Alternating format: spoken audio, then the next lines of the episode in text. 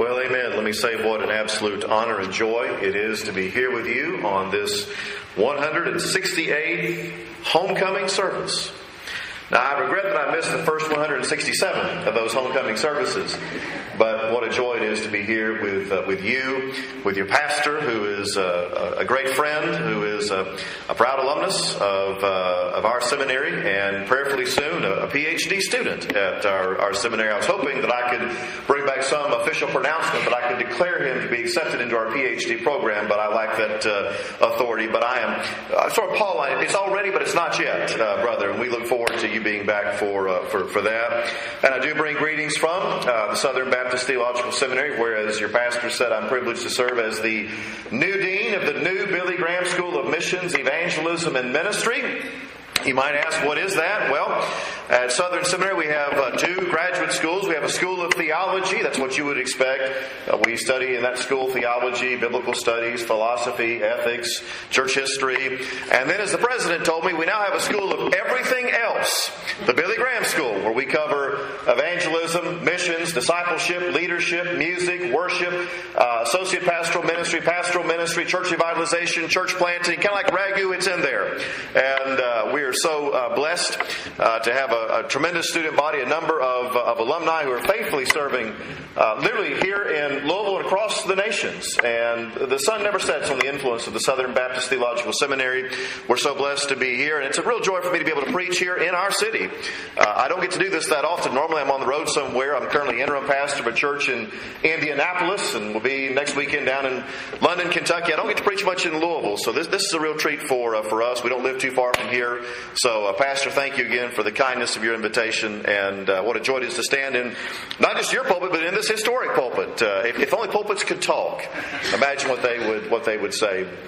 If you have a copy of the Word of God, either in print or electronic form, take it out and turn with me to the book of Proverbs, chapter number 29. Proverbs, chapter number 29, we will look at one verse together, a familiar verse to many of us, but one that I think is most appropriate for a service like this, where we are both looking backward and prayerfully looking forward. I'm preaching this morning on this subject, redreaming our dream.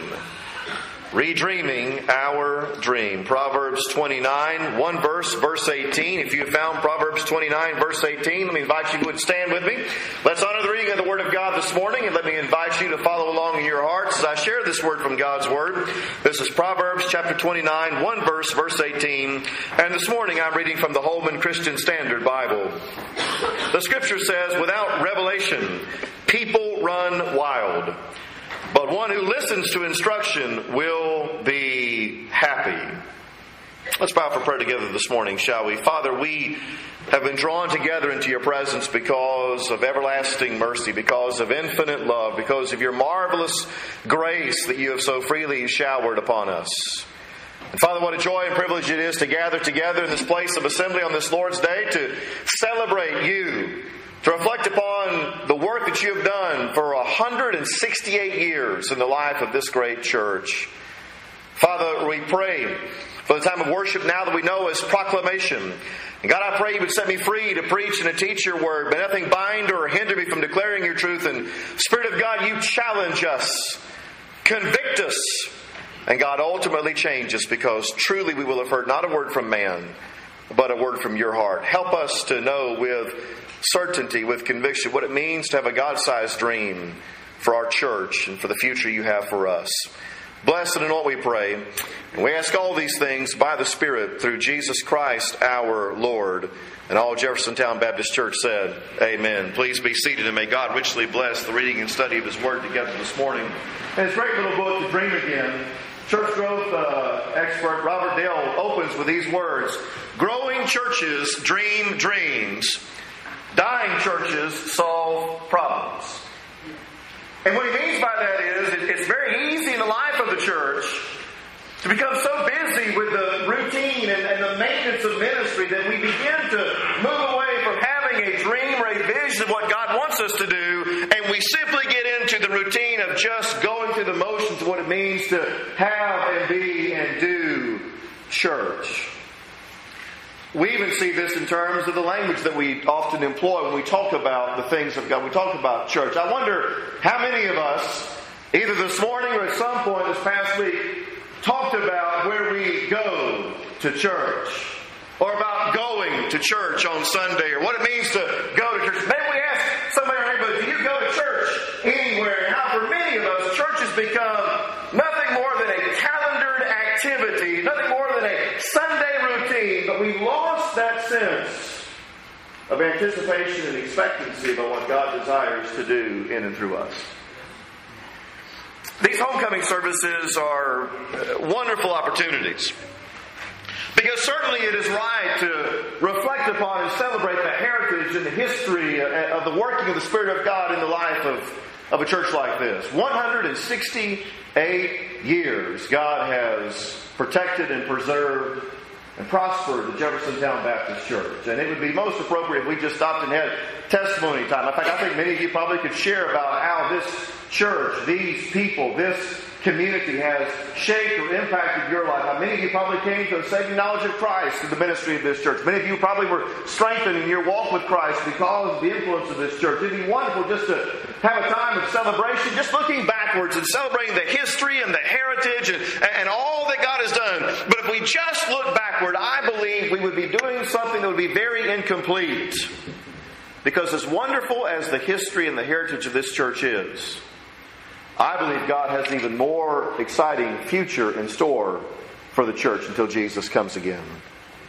And what has to happen is we need to redream what God would have us do in the life of the church. Do we have a fresh vision, a, a sense of divine direction for what God wants us to do as a church body, as a community, in terms of what the next 168 years might look like if Jesus tarries? You know this passage. If you've been in church for any length of time, undoubtedly some preachers preached upon this one verse. And frankly, this is one of those verses that has gotten all kinds of uh, handling, shall we say, from uh, preachers and, and teachers. And I want to just walk through this verse this morning very straightforwardly and in good Baptist homiletical fashion, offer you three aspects, three takeaways, three parameters, if you will, for what God desires to do in and through us as we redream the dream God has for His church. Number one, if we're going to redream the dream God has for our church, our dream must be drawn out of the Word of God. Our dream must be drawn out of the Word of God. Verse 18, without revelation, King James, the familiar word vision, people run wild. And many times we hear the old King James vision, we think that vision is something that, that we dream of. But you've got to have some kind of vision for what is happening here. Appreciate the HCSB and other modern translations that correctly translate that Hebrew word as revelation. Because the initiative here, in terms of the vision, does not lie with us. It begins at the very heart of God. Literally, without a prophetic word, without a revelation, a revelatory word from God, people will run wild. People literally will go in all kinds of directions. People will do what they want to do. They will do what seems right in their own eyes. The writer here is reminding us of this central role of the Word of God in the life of the church. Now, you might be tempted to say, Dr. Greenway, listen, we, we, we know this. We're, we're Southern Baptists. We're a people of the book. We believe the Bible. And we have a remarkable way of stacking up all of the adjectives that we can declare. We believe that the Bible is the inerrant, the inspired, the infallible, the indestructible, the unsurpassable, the indescribable Word of God. And I would hope there wouldn't be a single person in the church who couldn't say amen to every one of those. And, and we would affirm that joy, joyfully, gladly. But I've noticed something, even in Southern Baptist churches. And that is, there are a lot of things that we do uh, that we can't find chapter and verse 4 in the Word of God. And yet, we hold those traditions or opinions or perspectives on a level of authority equal to the Word of God. And you say, well, how do you know that? Well, just try to tamper with or change something. And you'll find out how tenaciously we, we cling to a particular habit or, or, or behavior. And I would submit to you that while we may have recaptured the inerrancy of the Bible in, in, many of our churches. We recapture it since we believe that the Bible doesn't just contain the Word of God, but that actually is the Word of God. That we believe that this is a book that's been breathed out by God, that it is truth without any mixture of error. I'm not sure we have actually won the battle for the sufficiency of the Word of God, or to put it another way, that everything that we do in the church is grounded upon the teachings of the Word of God. And in many cases, much of what we do is because, well, we've always done it that way. Or because that's my opinion. Or my preference. And too often at times, we have a remarkable ability with the residual depravity that is still within us of elevating our traditions and our preferences to a place of equal authority, or in some cases, even greater authority than the Word of God. And, and maybe this is one of those things to where, again, uh, we need to have our own hearts checked on this because we live in a culture that is so me centric. Self centric. We, we, we have so much of the Kool Aid of the self esteem movement around us that says, listen, you are the greatest thing in the world. If it is to be, it is up to you. Whatever you want, have it your way and how our opinions and our preferences drive so much what happens in the culture today. That's why we're so obsessed with focus groups, opinion polls, surveys, trying to figure out what people want. We can even succumb to this in the church to where we will be seduced into thinking that the answer is we need to go out and find what people want and give them what they want and cater to them. But can I with you that be one of the most dangerous things we can do because the temptation will always be to compromise the Word of God and to accommodate the Word of God to people's opinions, preferences, and lifestyles instead of calling people to conform their lifestyles to the Word of God. This may come as a shock to you, and I say this not to be uh, unkind or condescending, but God really doesn't care about your opinion. I know that's not recognition. I mean, that is so disconcerting, isn't it? God really doesn't care about your opinion. And he doesn't care about my opinion either.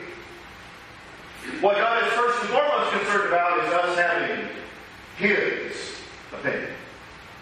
And the only way we ever get to having His opinion is to immerse ourselves, to submerge ourselves, to, to literally subject ourselves to the ministry and teaching of the Word of God. It's the only way we're ever going to know this because this is the only sure and certain revelation God has given to us.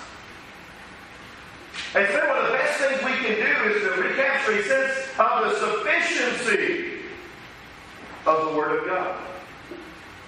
Now that, has some practical implications for us. Here's what it means. It means we detest everything that we think, that we say, and that we do by the Word of God. And there is a clear biblical teaching we need to conform to it. We need to hold fast to it. If there's something that's not a clear biblical teaching, then we need to allow for some room for, for liberty. You say, what do you mean? Well, I'll give you an example of something that, that happens in the life of the church that, that, that people can get all bent out of shape about. I, have noticed in some churches that they like to take up an offering. Have you noticed that? That's important. You know, they say you can't have a Baptist meeting if we don't eat and take up an offering, right? Now, here's a great question When should we take up the offering in the church?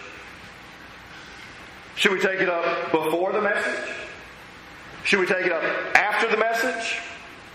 Maybe we should pass the plate during the message. I don't know. You know, you won't find a chapter and verse anywhere that says you should take up the offering in the church.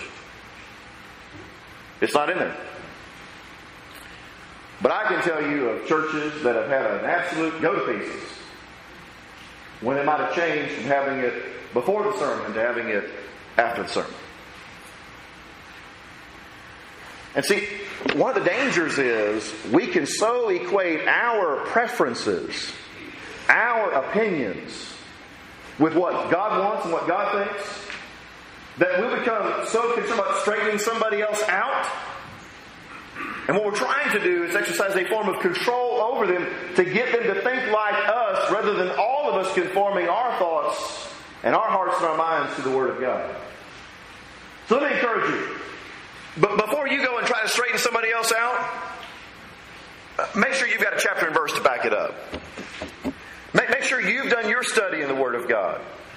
Make sure before you want to argue or debate something, make sure that your understanding is drawn from the Word of God. Because in the end, our authority, our standard is the Word of God, not the opinions or traditions of men. In fact, that was what got our Lord in the most trouble, was it not? That he continued to upset the apple carts of the traditions of men. They had elevated to a place of being on equal authority to the Word of God. And if we're not careful, we could be in the same place in the church today. Dreams must be drawn out of the Word of God. God always sends us His Word through His man, His leader, to guide us. Well, secondly, not only must it be drawn out of the Word of God, secondly, our dreams must require our personal involvement. They will require our personal involvement. The writer writes, without revelation, people run wild but one who listens to instruction, literally, one who keeps the law, one who doesn't just hear, but one who obeys, one who submits to the word. This may be the greatest challenge we face in the church today is obedience and personal involvement. Because somehow we've embraced a culture, we've embraced a mindset that says somehow church is just a spectator sport. And I can come and I can sit and I can consume, and there's absolutely nothing expected from me. There's nothing that's demanded from me. That all I have to do is just sit back and relax. You know, it's interesting being in the ministry, being a, a platform person, I, I, guess, if you will. Pastor, you have been there as well. It's interesting if you're sitting up here on the platform at times. In some churches I preach in, they've got kind of the little small pews up here that they want the pastor, the guest pastor, to sit in. And, and oftentimes I, I get to watch the congregation. And, and you've not lived until you've watched congregations. If you think watching people in the mall or the airport is cute, you ought to watch congregations. Uh, especially, Brother Cameron, during the song service, the music time. I, I love to just look out over the, the crowd, and I, I find an inordinate number of people during the time we're singing these great songs, Alas, did my Savior bleed? And they look like this.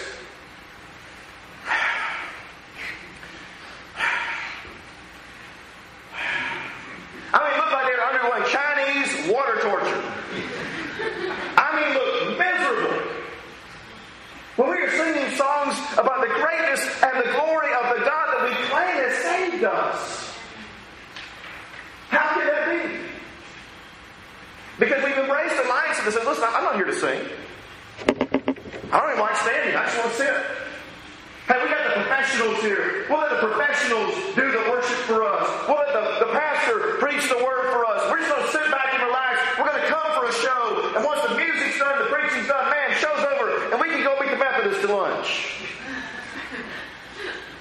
God help us as Pastor goes past 12. What we've forgotten is, go back to my opening illustration.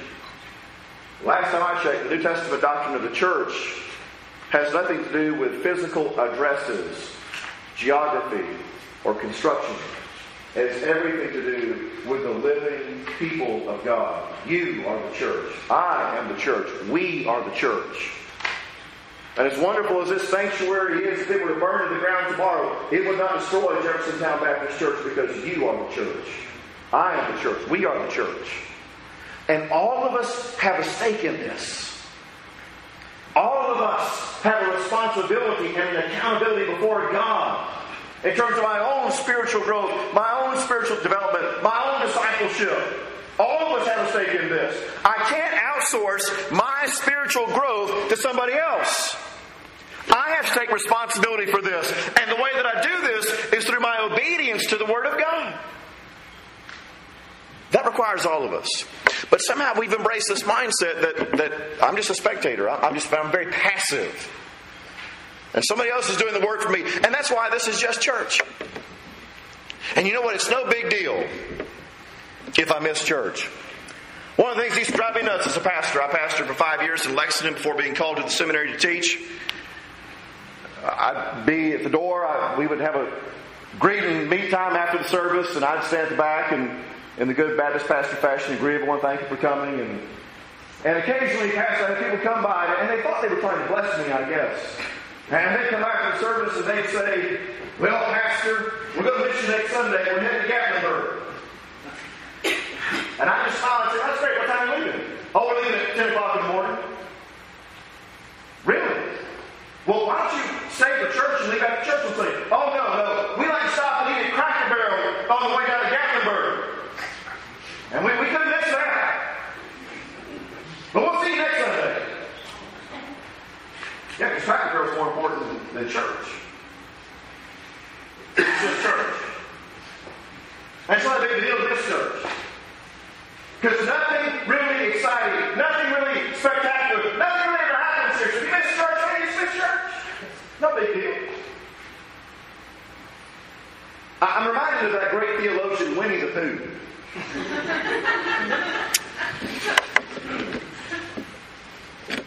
Who was asked by Piglet, When you wake up in the morning, Pooh, what's the first thing you say to yourself? Pooh responded, What's for breakfast? What do you say, Piglet? I say, I wonder what's going to happen that'll be exciting today. Pooh nodded thoughtfully. It's the same thing, he said. I wonder how many of us woke up this morning saying, Man, I'm getting together together with my fellow brothers and sisters in Christ. We're going to sing songs of praise and worship to God. We're going to hear the Word of God preached with authority, and maybe, just maybe, somebody's going to come turning from his or her sin and trusting Christ as Savior and Lord, and we're going to see the greatest victory God ever gives in calling sinners to Himself. I wonder how many of us thought that this morning. And I wonder how many of us got up this morning and said, Well, it's Sunday. I guess we're going to church today. And it's just church. Oh, actually, this is a good Sunday. They're going to feed us after church. That's even better. But it's still just church. What would happen if we all took ownership for what happens when we gather together? What if we came not just asking, Pastor, what are you going to do to bless me this morning? Music man, are you going to sing what I like this morning? Instead of treating this like a filling station, we just come up under the pumps to say, fill me up. Get me through. It's your job to do this. What if we all came having lived a life this week that was characterized by personal worship? So when we sing together, we sing out of the overflow of what we've been experiencing all week long. What if we came together having had a time with the Lord every day so we come hungry and desirous to hear a word from Him? What would happen if we all came with a spirit of expectancy, all prayed up, and asking the Lord to do something in our midst? If we came desiring not just to hear, but to obey. I'm convinced that the greatest challenge in the church today is not that we lack a knowledge of the Word of God or we don't know what to do. We have a hard time simply applying and obeying the Word God has already given to us. Well, thirdly, not must our dream be drawn out of the Word of God, and will it require our personal involvement? Thirdly, it can result in great achievement. It can result in great achievement. Without revelation, people run wild. But one who listens to instruction will be happy, literally will walk straight, literally will, will accomplish exactly what God would have them to accomplish. The, the, the way of success. And one of the things that you notice about the book of Proverbs, if we were to do a comprehensive study, is the book of Proverbs is concerned with what it means to walk in the way and the path of wisdom, what it means to acquire true wisdom, which is a fully surrendered life in obedience to God and to His Word. That's where real success comes from. It, it, reminds us again of who really is the Lord of the church, who's building the church Jesus Himself.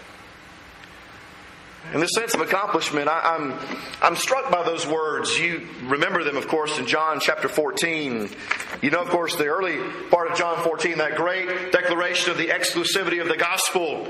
Thomas, in response to the, uh, hearing the Lord talk about, I'm going to prepare a place for you. My Father's house are many dwelling places.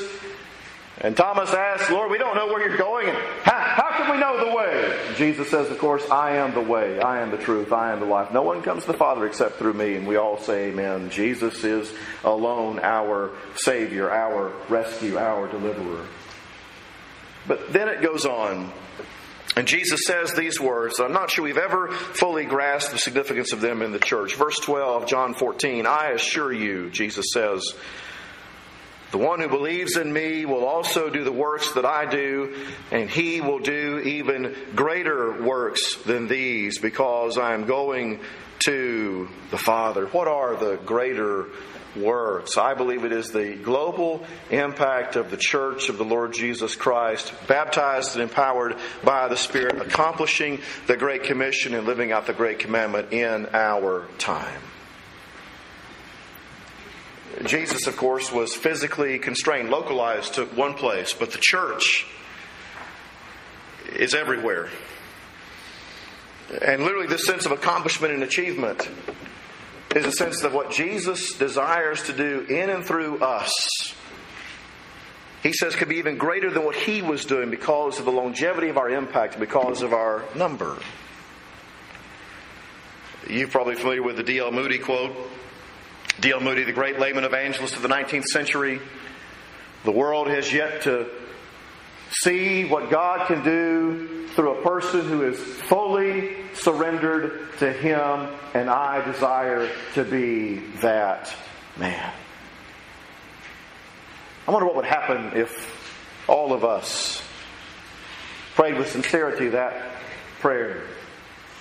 God, let that be me. Let that be me. I want to be that person who is fully surrendered to you. I, I desire for you to rule and reign in my life in, in such a way It's where your desires are, are my desires, where your heart is my heart, where your thoughts are my thoughts. That I'm so under the authority and submission to the Word of God that, that there's nothing else I can do. Not just going to church, not just going through the motions, but literally accomplishing great things for God. 168 years. That's a long time. And no doubt God has done some incredible things in the life of the Jeffersontown Baptist Church. But what about 2014 and 2015, 2016? What about 2020? What about 2050? And every day, week, month, and year that God gives us until Jesus comes again. My friends, I hope that you share the conviction that I know your pastor and your staff share that the greatest days of Jeffersontown Baptist Church are not going to be back in the 1950s or the 1850s for that matter, but it's today, it's right now. And we have a part and an opportunity to be part of something that God is doing to reach this community, to reach Jeffersontown, Metro Louisville, our Commonwealth, our country, and the nations for Jesus Christ. Let's dream a God sized dream. Let's believe God for a great future for this church. Let's recommit ourselves to being fully surrendered to Him, obeying His word, being led by His Spirit to fulfill the mission and the vision God has until He takes us home. If we do that, then this date will be a date to remember. It'll be the date we've said together as pastor and people, we anticipate, we expect great things, and we're going to attempt great things for Him. Will you pray with me? Father, we come before you. And Lord, we are convicted and challenged by your word. Lord, it is a tough word. Your word is a hammer, and you use it to break down every vestige of pride and self sufficiency, to conform us on the anvil of your truth. But Lord, you are so wonderfully good to us. You have not left us without guidance, without witness. You have a plan and a purpose, I believe, for each and every one of us here. You desire to do incredible things in the life of the Jeffersontown Baptist Church. But Father, it will not happen apart from our obedience, our full surrender to you. And Lord God, I pray that if there is anyone here this morning who has never come to that place of repentance and faith, they've never turned from their sin and trusted you as Savior and Lord, oh God, may today be the day that they experience life change, that they experience a new beginning, real hope. Father God, I pray for believers and I pray, oh God, that you would strengthen us, help us to turn from ourselves and to trust fully in you, not just for eternity, but every day. May you continue to bless this pastor, this staff, this team, this church. May you use it to be a lighthouse for the gospel and to advance the sake of your mission, beginning right here in J Town and going to the nations. Bless and anoint, we pray in this time of response and commitment. We ask all these things by the Spirit through Jesus Christ our Lord.